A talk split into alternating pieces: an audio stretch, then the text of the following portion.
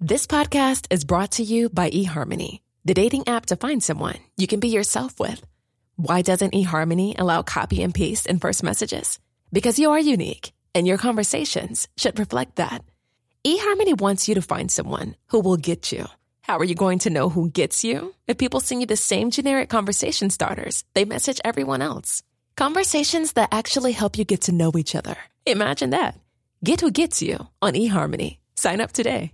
Hiring for your small business? If you're not looking for professionals on LinkedIn, you're looking in the wrong place. That's like looking for your car keys in a fish tank.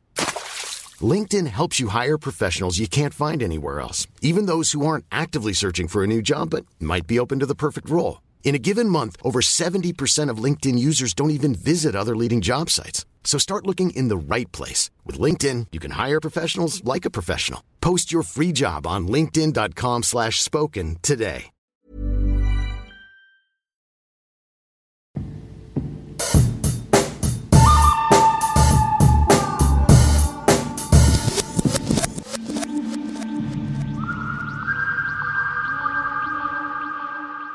Hey everyone, Jamie here. We're just in the studio going through some of your emails that you've sent us at uh, gooddaduglypod at gmail.com. Thanks for sending them in. And um, oh, hang on, just one's come through. Oh, it's from, it's from Alice. Well, who, which Alice? Your Alice. no. Yep. Yeah. Did you know she was going to send us an email? Did you No. tell her to send us an email? No, I didn't think that Just she even. bolster our, our email. She must account? listen to the pod. Okay, right. It's uh, oh, the subject is right of reply. I think you're in Uh-oh. trouble here, mate. Yeah. Um, okay, let's see what she says. Uh, hi guys. Oh yeah. Okay. Right. Hi guys. The story was more or less accurate, but feel the need to correct a few alternative facts. She's obviously talking about when your the last podcast when you're talking about the birthing uh, story. Right. Ah. Okay. It was all accurate as far as I can remember. Hmm, doesn't seem that way. Okay, so firstly, in describing our first interaction with the midwife upon arriving at the hospital, Seth talked about women in labour not having all their faculties. Yeah, I remember that. Yeah, I remember that. I remember that.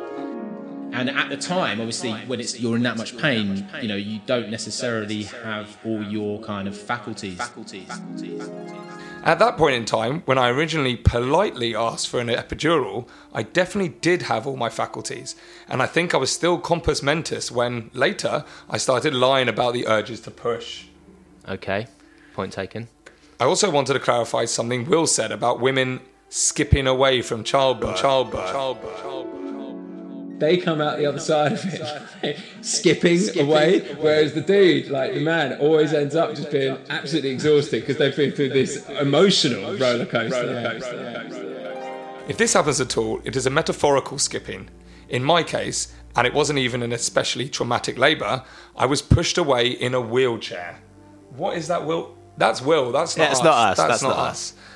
And thirdly, Seth said he didn't cry at the birth. Uh oh. But he definitely did. Definitely did. Shame, shame, shame. Did you cry? Did you cry? I don't think I did cry. cry. Cry, cry, When Eliza was first put on my chest and I turned around to look at him, he was speechless and had water coming out of his eyes. I, on that one, I, I just want to say that that is like a difference in sort of our definitions of what crying is because I did have watery eyes. I'm not trying to argue against that. Yeah. But I kind of feel like it's not really crying unless there's like audible sobbing. Yeah, down the oh, down the like the one tear down the cheek. Yeah, yeah, Like yeah. The So they definitely welled up. like Kiefer Sutherland in 24, one tear just going down the cheek. yeah. Okay, yeah, I'll, I'll give you that. That's not crying. Anyway, she goes on to say, finally, and most importantly, during the early labour, it wasn't Gilmore Girls I was watching. It was a British comedy called Lovesick. While I have at times enjoyed watching The Gang, the episodes are too slow paced for labour, and the most recent season is shit. That's a bit harsh. Well, Gilmore Girls, step your game up. Even Alice thinks it's shit.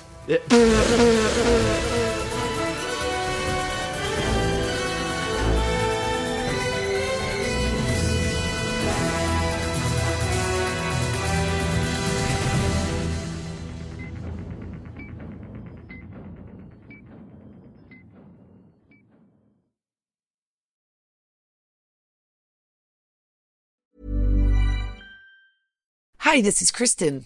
And this is Jen from My Mom So Hard, and we're here to talk about By Heart. Do Do you remember when you were nursing and you were like, I want to give the best thing I can to my baby? Well, we've got that for you. It's called ByHeart, and it is a infant nutrition company built from the ground up to deliver real innovation on behalf of babies and parents. Curious about ByHeart? Redeem your welcome offer at byheart.com slash podcast with code MOMS20 for a limited time. Additional terms and conditions apply. Tell them my mom so hard sent you. Imagine the softest sheets you've ever felt. Now imagine them getting even softer over time. That's what you'll feel with Boll and Branch's organic cotton sheets. In a recent customer survey, 96% replied that Bowl and Branch sheets get softer with every wash. Start getting your best night's sleep in these sheets that get softer and softer for years to come. Try their sheets with a 30-night guarantee. Plus, get 15% off your first order at bollandbranch.com. Code BUTTERY. Exclusions apply. See site for details.